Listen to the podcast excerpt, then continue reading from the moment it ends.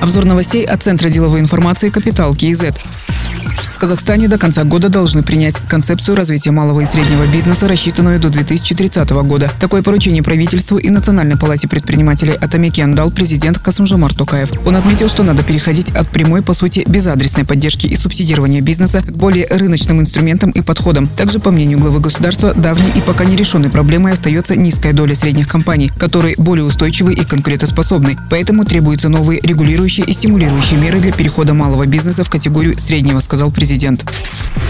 Казахстан возобновил поставки муки и зерна в Афганистан. Об этом сообщил директор Департамента производства и переработки растеневодческой продукции Минсельхоза Азат Султанов. Он пояснил, что Афганистан является основным экспортным рынком по зерну и муке и стратегическим партнером для Казахстана. Но из-за политических событий отгрузка была приостановлена. В настоящее время, по информации бизнеса и перевозчиков, проблемные вопросы по оплате и возвратности вагонов решены, сказал Азат Султанов. По его информации, на 28 сентября отгружено 199 тысяч тонн муки и 33 тысячи тонн зерна. Ранее казахстанские производители заявляли, что большую часть отечественной муки они экспортируют именно в эту страну. Но из-за сложной политической обстановки в Афганистане цепочка поставок может прерваться.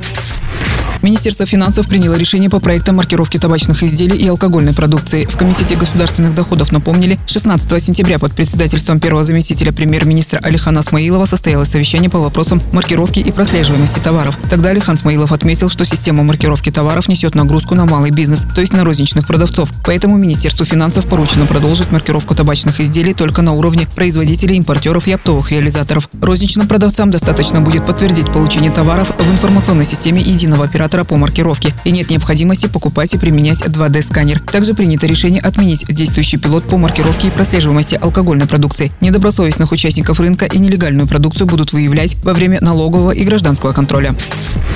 Глава счетного комитета Наталья Годунова представила президенту Касымжумарту Тукаеву результаты предварительной оценки проекта республиканского бюджета до 2024 года. Оценку проводили по 9 приоритетным направлениям расходов на сумму порядка 3 триллионов 200 миллиардов тенге. Из них на следующий год запланировано более 1 триллиона тенге. Счетный комитет предлагает оптимизировать расходы на 1 триллион 160 миллиардов тенге, из них свыше 306 миллиардов тенге в 2022 году. Напомним, ранее президент отметил, что в последнее время проявилась тенденция, когда для покрытия расходных обязательств увеличивается дефицит дефицит бюджета и трансферты из национального фонда. Все время идти по такому легкому пути не получится. Запас финансовой устойчивости далеко не безграничен. Необходимы меры по увеличению доходов бюджета. Но в первую очередь нужен контроль за объемами и эффективностью государственных расходов, поручал Касымжамар Токаев.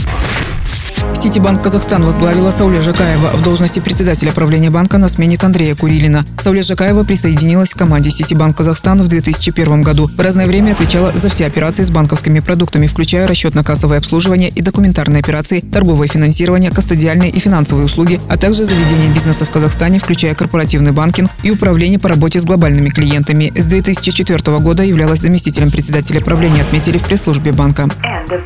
Другие новости об экономике, финансах и бизнес-истории казахстанцев читайте на Капитал Киезет.